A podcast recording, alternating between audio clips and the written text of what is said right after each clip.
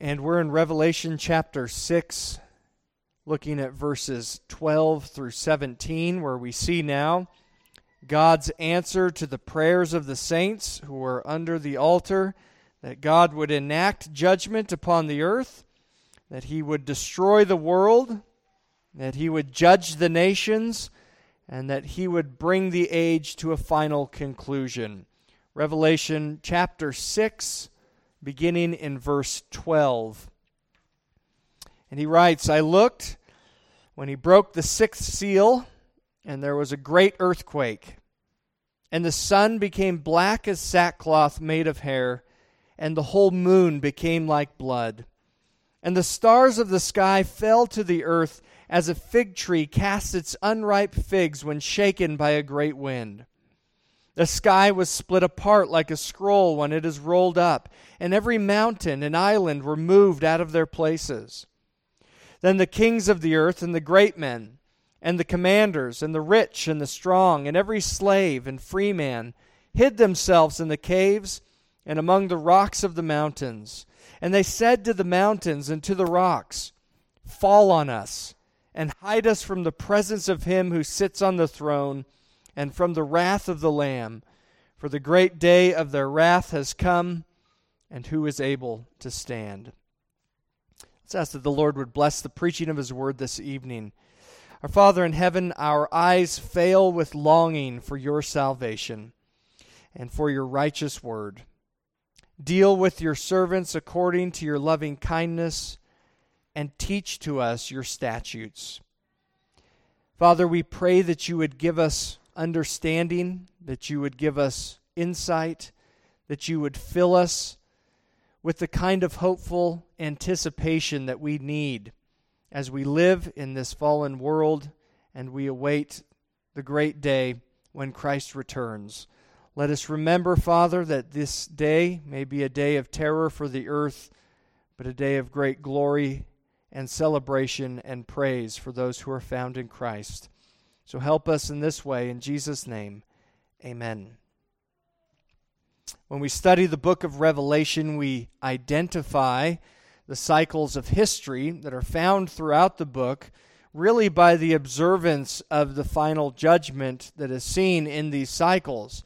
We find it repeated over and over again, where God comes and destroys the earth. And finally, when we get to the end of the book, we see much more about that last day with the creation of a new heavens and a new earth. And so as you read through the book of Revelation, if you begin in chapter 1 and read all the way through chapter 21, to the end of the book, and you read it as if you're trying to read a linear history. In other words, it starts here and ends here. You're going to run into some major, major problems. The biggest one will be the earth gets destroyed 7 different times. And so by the time you get to the first destruction of the earth, you're going to wonder, how in the world did the earth get destroyed yet again and again and again?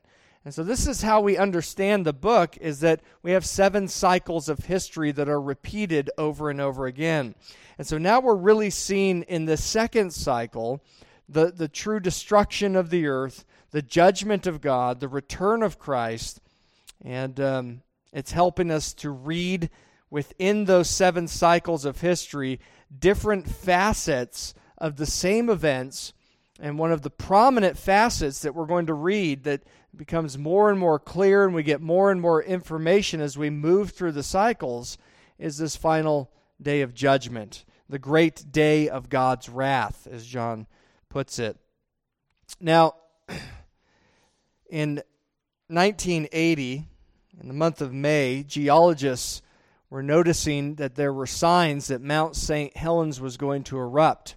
There was a man by the name of Harry Truman. He was named after the 33rd president, and he was the caretaker of a lodge on Spirit Lake. And you can still watch the YouTube videos of him on the news. So he's just a few miles from this mountain. And he wasn't ignorant about the warnings. In fact, he heard them over the radio. He watched them on TV. The police came out to speak to him when the officials were telling everyone to evacuate the area. And he decided he would refuse to leave. He would stay there. He even went on television. These are the videos you can watch. And he's laughing about the prediction that this mountain's going to blow up. And he had contempt for the geologists and what they were telling him to do. And then on May 18th at about 8:30 in the morning, the mountain erupts. And everything within 150 square miles was completely flattened. And the volcano destroys everything in that blast zone. And they never found any sign of Harry Truman. He was completely obliterated. He was destroyed in an event that he was warned about prior to it happening. But instead of heeding the warning, Harry Truman foolishly decided to stay.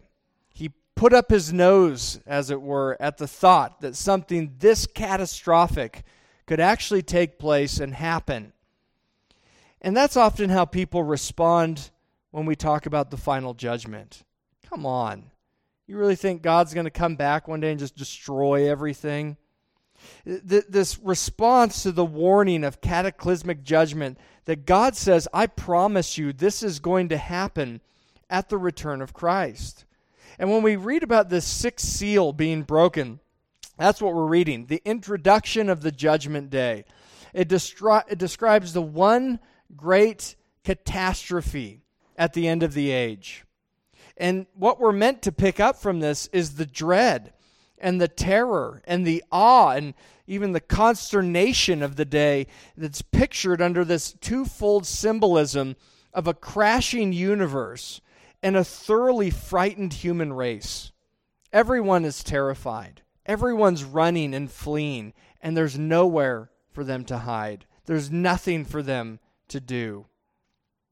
The outcome of the persecution of the church that we saw last time in the previous passage is that Jesus will come back.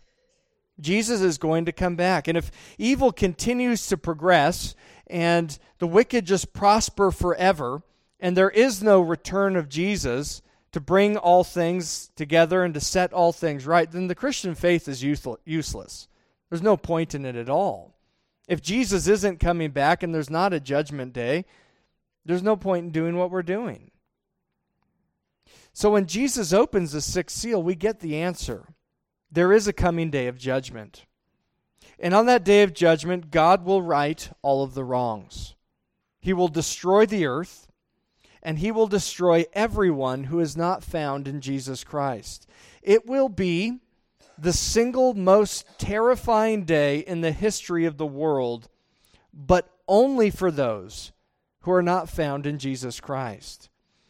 So because the day is coming, and because we've been warned that it's coming, there's something here for us, right? We need to be sure that we're found in Jesus Christ. We need to be certain that we have faith in him, and faith alone is what we're resting upon in Christ for our salvation. And then we also need to be sure of something else, that this day of wrath that we affirm to be true, that there is a judgment, we realize this isn't meant for believers. God is not coming back to judge Christians. Our judgment has already taken place, and it took place on the cross when Jesus paid for all of our sins. And then further, as we understand that this judgment isn't meant for us, we also don't give in to the world. We don't give up in this life. And also, we don't live for this present evil age, but we live for the world that is to come, because we realize this world's passing away like a vapor. In a moment, it will be gone. And so a couple of questions, I think, that will help us as we look at this passage. The first one is, are these literal descriptions of judgment? Secondly, what event is being described here? And then thirdly, how should we respond? What is this knowledge good for? In other words, who cares? Who cares if God's coming back to judge the world? Now, to answer those questions, we're going to look at 3 points in the text. I'll give you some brief answers now. Are these literal descriptions of judgment? Well, I think in a sense they are. They're symbolically literal, if that makes sense. These are actually going to happen. They're given to us in symbolism, but this is going to happen. And so the first point will be just that, the nature of the sixth seal. Secondly, what event's being described here? And it's the coming judgment of God. And so what we'll see then is the next 2 points. We have the sixth seal. We have 6 objects of creation that are mentioned in the text. And then we have 6 classes of people and their cry of despair. It's kind of interesting, and a lot of commentators make a big deal out of it.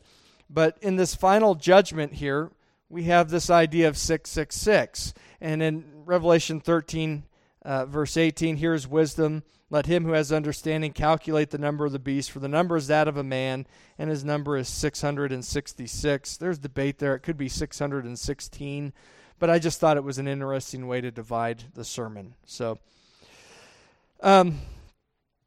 as we look at this, several commentators and theologians believe that as we read about these events and the 7 cycles and the different descriptions of judgment, that these aren't really talking about the final judgment. These are actually symbolic of the destruction of Jerusalem in 70 AD, and that we shouldn't really expect anything like this to happen in the future, and that the language may sound cataclysmic, but really it's just symbolic, and it's talking about a past event, not a future event.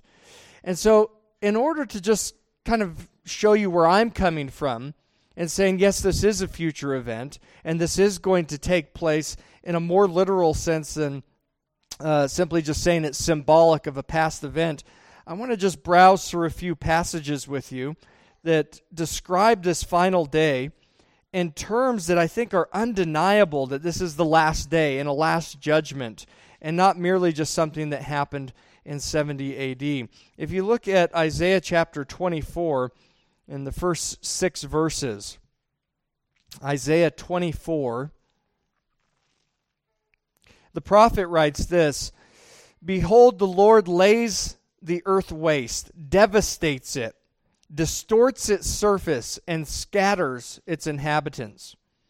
And the people will be like the priest, the servant like his master, the maid like her mistress, the buyer like the seller, the lender like the borrower, the creditor like the debtor. In other words, he's saying everybody's on the same page. He goes on in verse 3, the earth will be completely laid waste and completely despoiled, for the Lord has spoken this word. The earth mourns and withers. The world fades and withers. The exalted of the people of the earth fade away. The earth is also polluted by its inhabitants, for they transgressed laws, violated statutes, broke the everlasting covenant. Therefore, a curse devours the earth, and those who live in it are held guilty.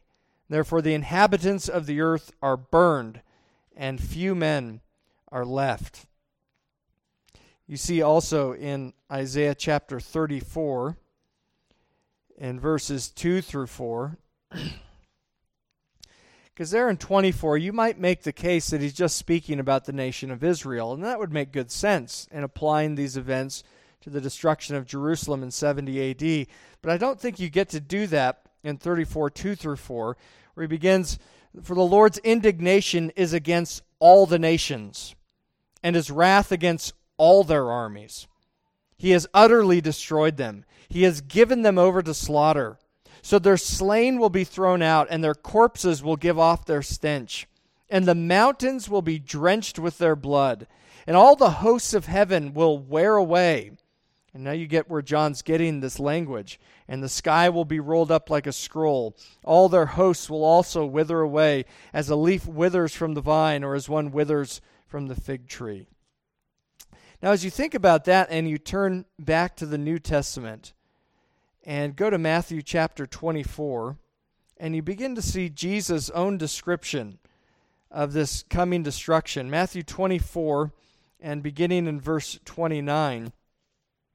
Now, previous to this, in verses 15 through 28, he's talked about the destruction of Jerusalem. He's talked about what's coming in 70 AD. In verse 29, he says, after the tribulation of those days, the sun will be darkened, the moon will not give its light, and the stars will fall from the sky, and the powers of the heavens will be shaken. And then the sign of the Son of Man will appear in the sky, and then all the tribes of the earth will mourn. and they will see the Son of Man coming on the clouds of the sky with great power and great glory. And he will send forth his angels with a great trumpet, and they will gather together his elect from the four winds, from one end of the sky to the other. And just one last passage here to try to put that all into perspective, from 2 Peter in chapter 3. 2 Peter 3, beginning in verse 3.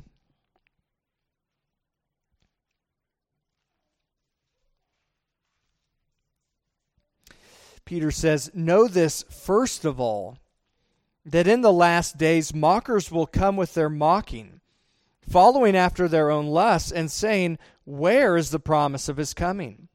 For ever since the fathers fell asleep, all continues just as it was from the beginning of creation.'" You can almost hear people saying that today, can't we? What in the world are you talking about? Everything's gone on just the same as it's always gone on. There's actually a philosophical idea, uniformitarianism, that says that, because things have always gone the same, we can't expect any changes. It's just going to keep going. But in verse 5, he goes on, "For when they maintain this, it escapes their notice that by the word of God the heavens existed long ago, and the earth was formed out of water and by water, through which the world at that time was destroyed, being flooded with water. But by his word the present heavens and earth are being reserved for fire, kept for the day of judgment and destruction of ungodly men. But do not let this one fact escape your notice, beloved, that with the Lord 1 day is like 1,000 years, and 1,000 years like 1 day.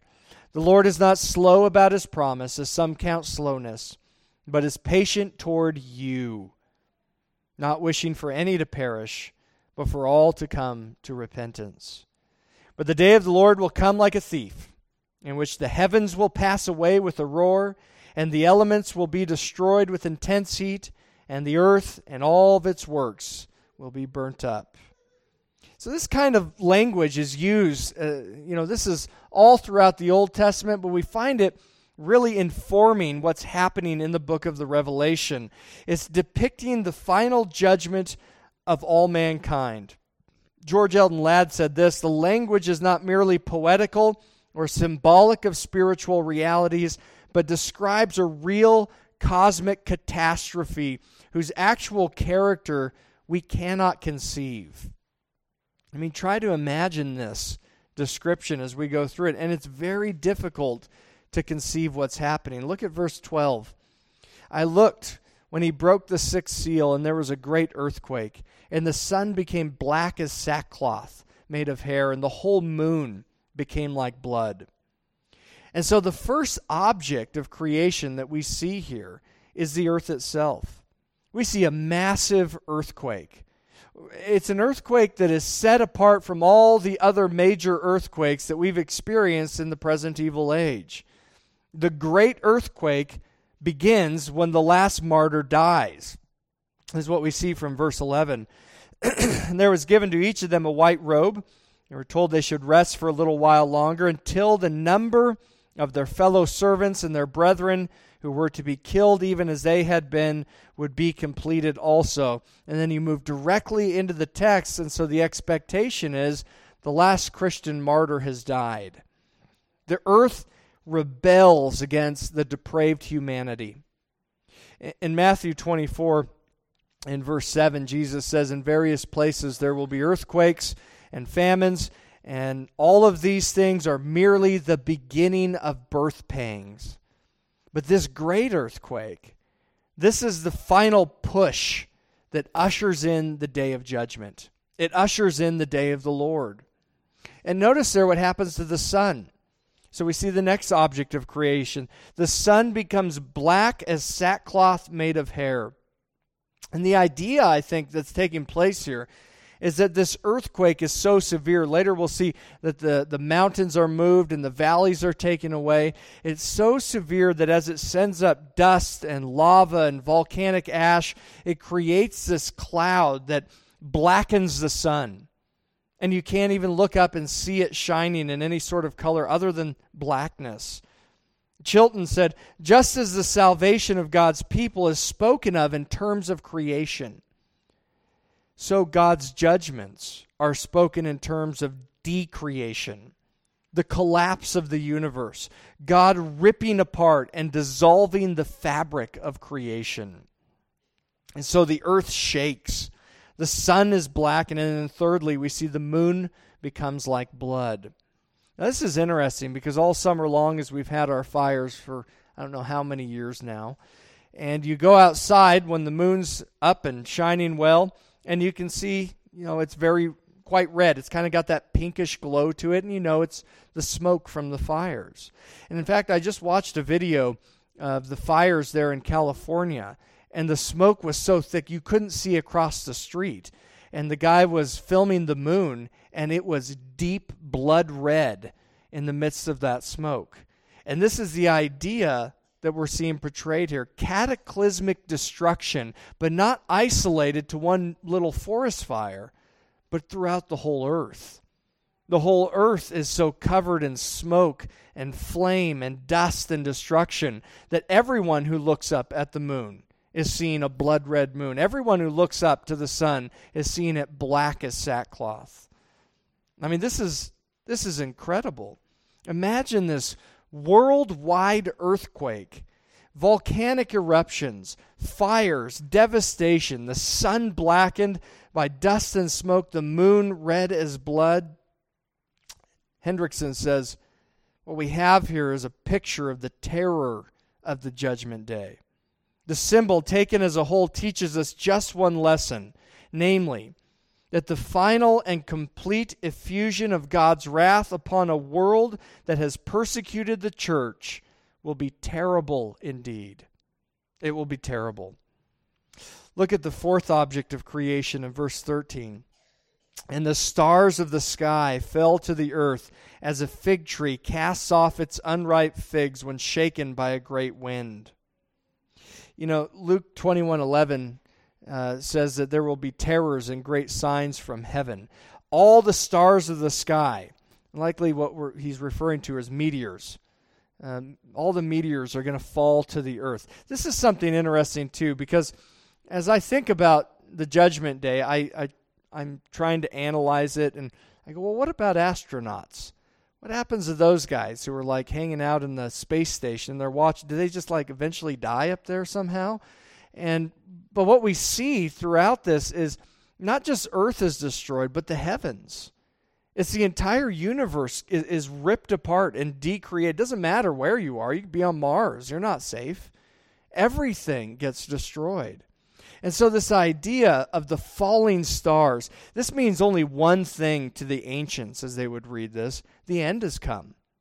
The whole universe is unfolding. It's falling apart. And so this idea is being stressed about the terror of the day, the horrendous disillusion of the earth and the sky all add to the terror of the coming judgment.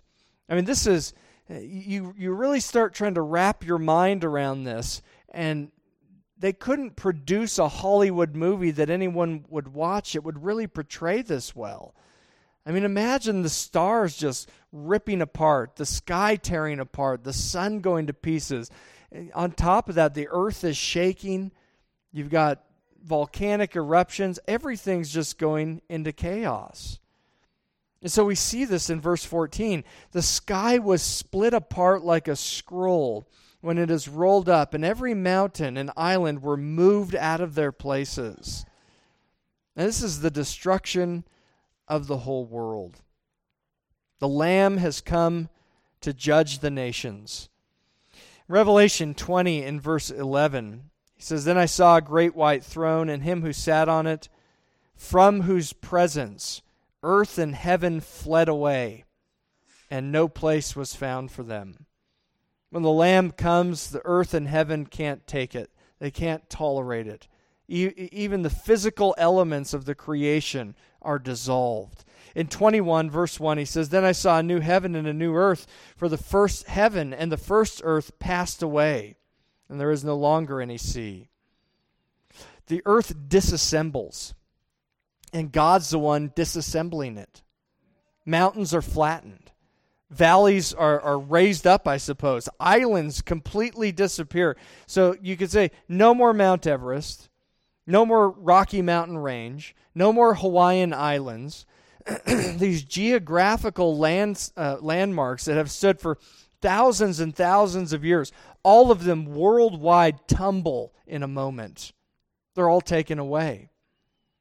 The earth unravels and separates and falls into total, utter chaos.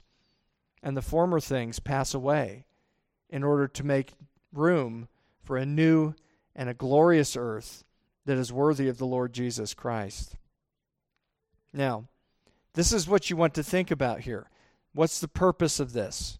I mean, why is he telling us all these things? Because our tendency, my tendency and your tendency, is to put our hope and our investment in a world that in a moment's going to pass away. Because the earth is to be destroyed, and because God himself will do it in an act of judgment, we have to strive to not live for this world that will pass away. We have to strive to live for the world that is to come.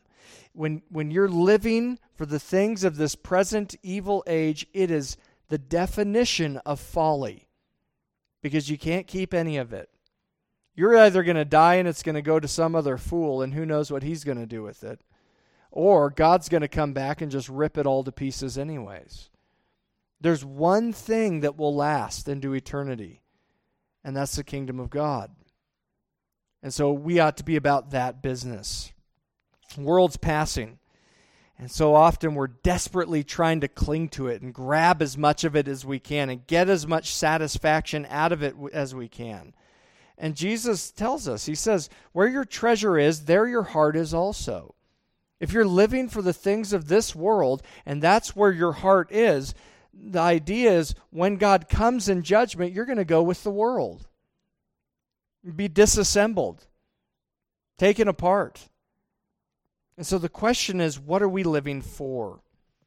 You know, this was a question that hit me, I mean, like a ton of bricks. It flattened me and changed my life completely. When years ago, my whole life revolved around collecting trophy animals. And my business was ran for that. That's what I did. As my wife can attest, you wouldn't see me for 6 months out of the year because I'd be at every location I could find an animal to shoot that I could stuff and put on my wall. And then when I got converted, I began thinking about my big wall full of trophies, and I thought, what am I going to do with these when Jesus comes back? Hey, Jesus, check out my mule deer. What do you think about those guys, huh? I mean, do you see the folly of that? Suddenly I realized everything I had been living for, everything I had existed to, not only was it folly even in a temporal sense, but it was definitely folly in the eternal sense. All the kingdoms that we build, I don't care what it is, if it's the kingdom of your trophy room, the kingdom of sports, the kingdom of your job, the kingdom of your garage, whatever you want to mark as your kingdom, all of those things can turn into an idol that is absolute folly, where we give all of our lives to something that will pass away, something we can't keep. It's interesting as we think about this. If you go to Matthew 25 and beginning, let me get there. I know it's in chapter 25. In verse 14, you have this parable of the talents. And the parable of the talents is something that I think we ought to be reflecting on this as we live our lives. What are we doing with the things that God has given to us? Notice it, verse 14, Matthew 25. It's just like a man about to go on a journey who called his own slaves and entrusted his possessions to them. To one he gave 5 talents, to another 2, to another 1, each according to his own ability, and he went on his journey. Immediately, the one who had received the 5 talents went and traded with them and gained 5 more talents. In the same manner, the one who had received the 2 talents gained 2 more. But he who received the 1 talent went away and dug a hole in the ground and hid his master's money. After a long time, the masters of those slaves came and settled accounts with them. The one who had received the 5 talents came up and brought him 5 more talents, saying, 'Master, you entrusted 5 talents to me. See, I've gained 5 more talents.' His master said to him, 'Well done, good and faithful slave. You were faithful with a few things. I will put you in charge of many things. Enter into the joy of your master.' Also the one who had received the 2 talents came up and said, 'Master, you entrusted 2 talents to me. See, I have gained 2 more talents.' His master said, 'Well done, good and faithful slave. You were faithful with a few things. I will put you in charge of many things. Enter into the joy of your master.' And the one also who had received the 1 talent came up and said, 'Master, I knew you to be a hard man, reaping where you did not sow and gathering where you scattered no seed. And I was afraid and went away and hid your talent in the ground. See, you have what is yours.' But his master answered and said to him, 'You wicked, lazy slave. You knew that I reap where I did not sow and gather where I scattered no seed. Then you ought to have put my money in the bank, and on my arrival I would have received my money back with interest. Therefore take the talent from him and give it to the one who has the 10 talents. For to everyone who has, more shall be given, and he will have an abundance. But from the one who does not have, even what he does have shall be taken away. Throw out the worthless slave into the outer darkness. In that place there will be weeping and gnashing of teeth." You know, if we believe that, if we believe what's being given to us in that parable, and we believe, yes, this world will pass away and the eternal kingdom is the only thing that will last, this should greatly affect our lives. I mean, this should change everything that we do, all of our ambitions, what we're living for, what we're dying for even. Remember in 2 Peter, I just read it, in verse 10 he says, "Day of the Lord will come like a thief, in which the heavens will pass away with a roar, the elements will be destroyed with intense heat, and the earth and its works will be burned up." This is what's going to happen, Peter says. And then in verse 11 he says this, "Since all these things are to be destroyed in this way," so because this is going to happen, what sort of people ought you to be in holy conduct and godliness, looking for and hastening the coming day of God, because of which the heavens will be destroyed by burning and the elements will melt with intense heat. So there's questions that are posed here as we read this. Are we striving for holiness? Are we living to be obedient to God for the glory of his name? Are we motivated to do this by gratitude and love for God because of that which he's done for us? Do we live in sacrifice? I mean, really sacrifice for the kingdom of heaven? Are we serving the church for the best good of God's people and the glory of God? I often think, what would happen if we began dissecting our time and really studying where our efforts go?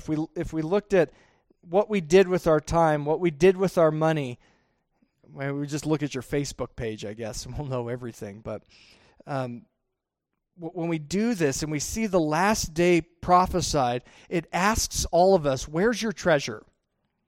Where's your treasure? What are you living for? What are you doing?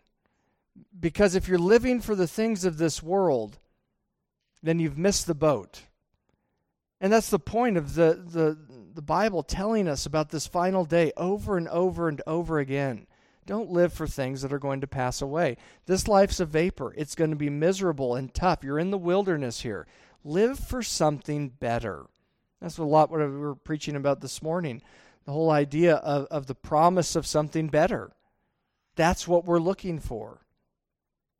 One of the toughest parts, I think, about living in the present evil age and sacrificing for the kingdom of heaven and the kingdom consummated, is that when we look at those who are living for themselves and we covet what they have and we covet what they do and we say to ourselves, is there really any reward for us?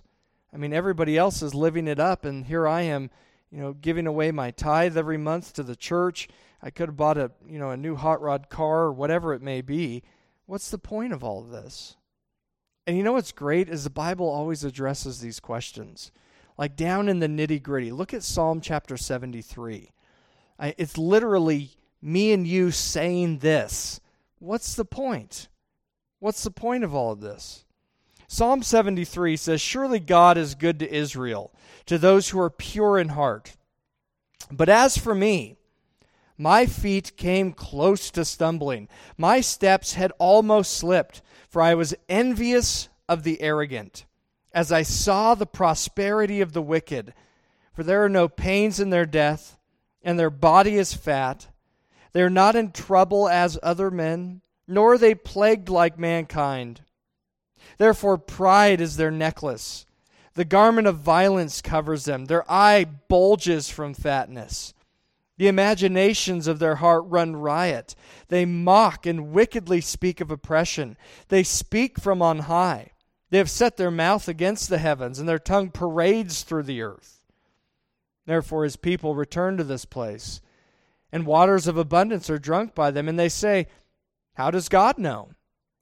And is there knowledge with the Most High?'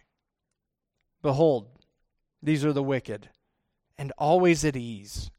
They have increased in wealth. Surely," this is what he says, "surely in vain I have kept my heart pure and washed my hands in innocence, for I have been stricken all day long and chastened every morning." It drives me crazy. I mean, crazy. When I go by all these big buildings with their big parking lots, especially when I have to go by them on Sunday morning, knowing they have no right to call themselves a church, knowing that their budgets are 15 to 20 times bigger than ours.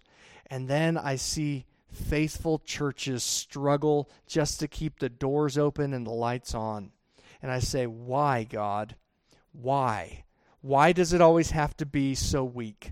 Why does it always have to be the church? The purer it gets, the weaker it gets by worldly standards. And in those times when I'm thinking this, why are they prospering? What's the point? That's why I have to go back to Psalm 73. And you go to verse 15, and we're looking at the end. "If I had said, I will speak thus, behold, I would have betrayed the generation of your children. When I pondered to understand this, it was troublesome in my sight, until I came to the sanctuary of God. Then I perceived their end. Surely you set them in slippery places. You cast them down to destruction. How they are destroyed in a moment. They are utterly swept away by sudden terrors, like a dream when one awakes. O Lord, when aroused, you will despise their form." Notice this in Revelation 6, verses 15, as we move from the objects of creation now to the six classes of men, and the kings of the earth, and the great men, and the commanders, and the rich, and the strong, and every slave and free man hid themselves in the caves and the rocks of the mountains. The whole world and everyone in it is reduced to terror, and they run and they flee and they hide in the rubble of a world that has just been torn to pieces in a moment. And we see it's people from all the earth, people from every class. As G.K. Beale says, "God is no respecter of persons, but judges all men on an equal basis, regardless of their social, political, or economic standing. They're all as one. Kings are hiding in caves with their slaves, and none of them have anything left. It's all been taken away from them in a moment." James Boyce wrote, "When disaster strikes a country, dictators will have deposited fortunes in Swiss bank accounts. Generals will have planes waiting to whisk them to a safe haven in South America. Even common people will have ways of avoiding disaster, but not when God comes to execute his judgments. There's no place to hide. And no person has anything with which they can hide from the judgment of God. And so when this day comes, all the men and women that we used to look at and say, God, why are they fat with resources? Why do they have everything? And we just seem to have nothing all the time. And we'll look at them, and together they're hiding in terror in the rubble of a ruined world to no avail, because you can't hide from God. I mean, today, as we walk out of this building, it's going to look, as you look at the world, you're going to say, sin obviously pays. Greed and lust obviously pay. But when we look at the world through the lens of the last day, we see that it doesn't. We see that it doesn't. This world is just full of hardship. It's full of opposition. It's full of difficulties. But what John's writing to the churches here is that we would not give in to the world, that we wouldn't give in to its lusts, that we wouldn't jump on the bandwagon with everyone else, but also that we wouldn't give up on the kingdom of God. Because the kingdom of God is going to be glorious beyond anything comparable in this world. So we persevere in faith. We persevere in prayer. We persevere in service. We persevere in preaching the gospel to every single creature. And we live for the glory of God, knowing what is to come. Now notice finally their cry of despair. And they said to the mountains and to the rocks, fall on us and hide us from the presence of him who sits on the throne and from the wrath of the Lamb. Isn't that great? The wrath of the Lamb. If you've ever been around a lamb, nobody's scared of a lamb. And yet here comes this lamb, and terror fills the hearts of every soul, and they cower under their rubble, and they cry out to mountains, fall down, bury us, let us die so that we don't have to face the wrath of the Lamb. You know, I've said this before, there's no such thing as an atheist. I don't believe in atheists, because the Bible teaches us that we all know there's a God, and that the knowledge of God is put into our hearts, and that you can only deceive yourself into thinking that there isn't a God in an attempt to stop considering the terror of the judgment that you have to face before God for sin. They beg mountains. They beg the rubble to fall on them, crush us, because they hope that in death they can escape the presence of the God that they are terrified of. But even in death, God's there. Even in death, the Lamb is there. The smoke of their torment rises up into the nostrils of the Lamb. So pouring out indescribable wrath on those who rejected Christ's salvation is the only place that they have to go. This is what verse 17 says, for the great day of their wrath has come, and who is able to stand? The question is, who indeed? Who can stand up to this? Look at chapter 7 and verse 9. After these things I looked, and behold, a great multitude which no one could count, from every nation and all tribes and peoples and tongues, standing before the throne and before the Lamb. Notice what they're doing. Standing before the throne and before the Lamb. Clothed in white robes, palm branches in their hands, and they cry out with a loud voice, saying, salvation to our God who sits on the throne and to the Lamb. This wrath isn't for us. We stand before God, confident in Christ, in our white robes, holding our palm branches, singing out to our God his praises. It's not for us. So when that day comes and Jesus meets us in the air and he takes us up with him and then he destroys the earth, where were we when all this happened? Well, we were in the air with Jesus. And when the earth is all destroyed and it's all finished, he takes us right back down to the earth, and there the judgment begins. and were found standing before the throne and the Lamb. That's the sixth seal. Six objects of creation and the six classes of mankind. And so for the Church of Christ, it's not a day of terror. It's a glorious day where we see our Savior face to face, where we become like him because we see him as he is. And for the unbeliever, it's a day of terror. It's a day of misery, and it leads to an eternity in hell, bearing the wrath of God. And it signals everyone that this world will not last. This isn't your hope. And the opportunity for salvation is limited. And one day, those apart from Christ will be exposed to the hot fury of divine judgment. And there's no escape. That gentle lamb who was slain on a tree, is now in an exalted position over the whole world. And he's pouring out divine wrath.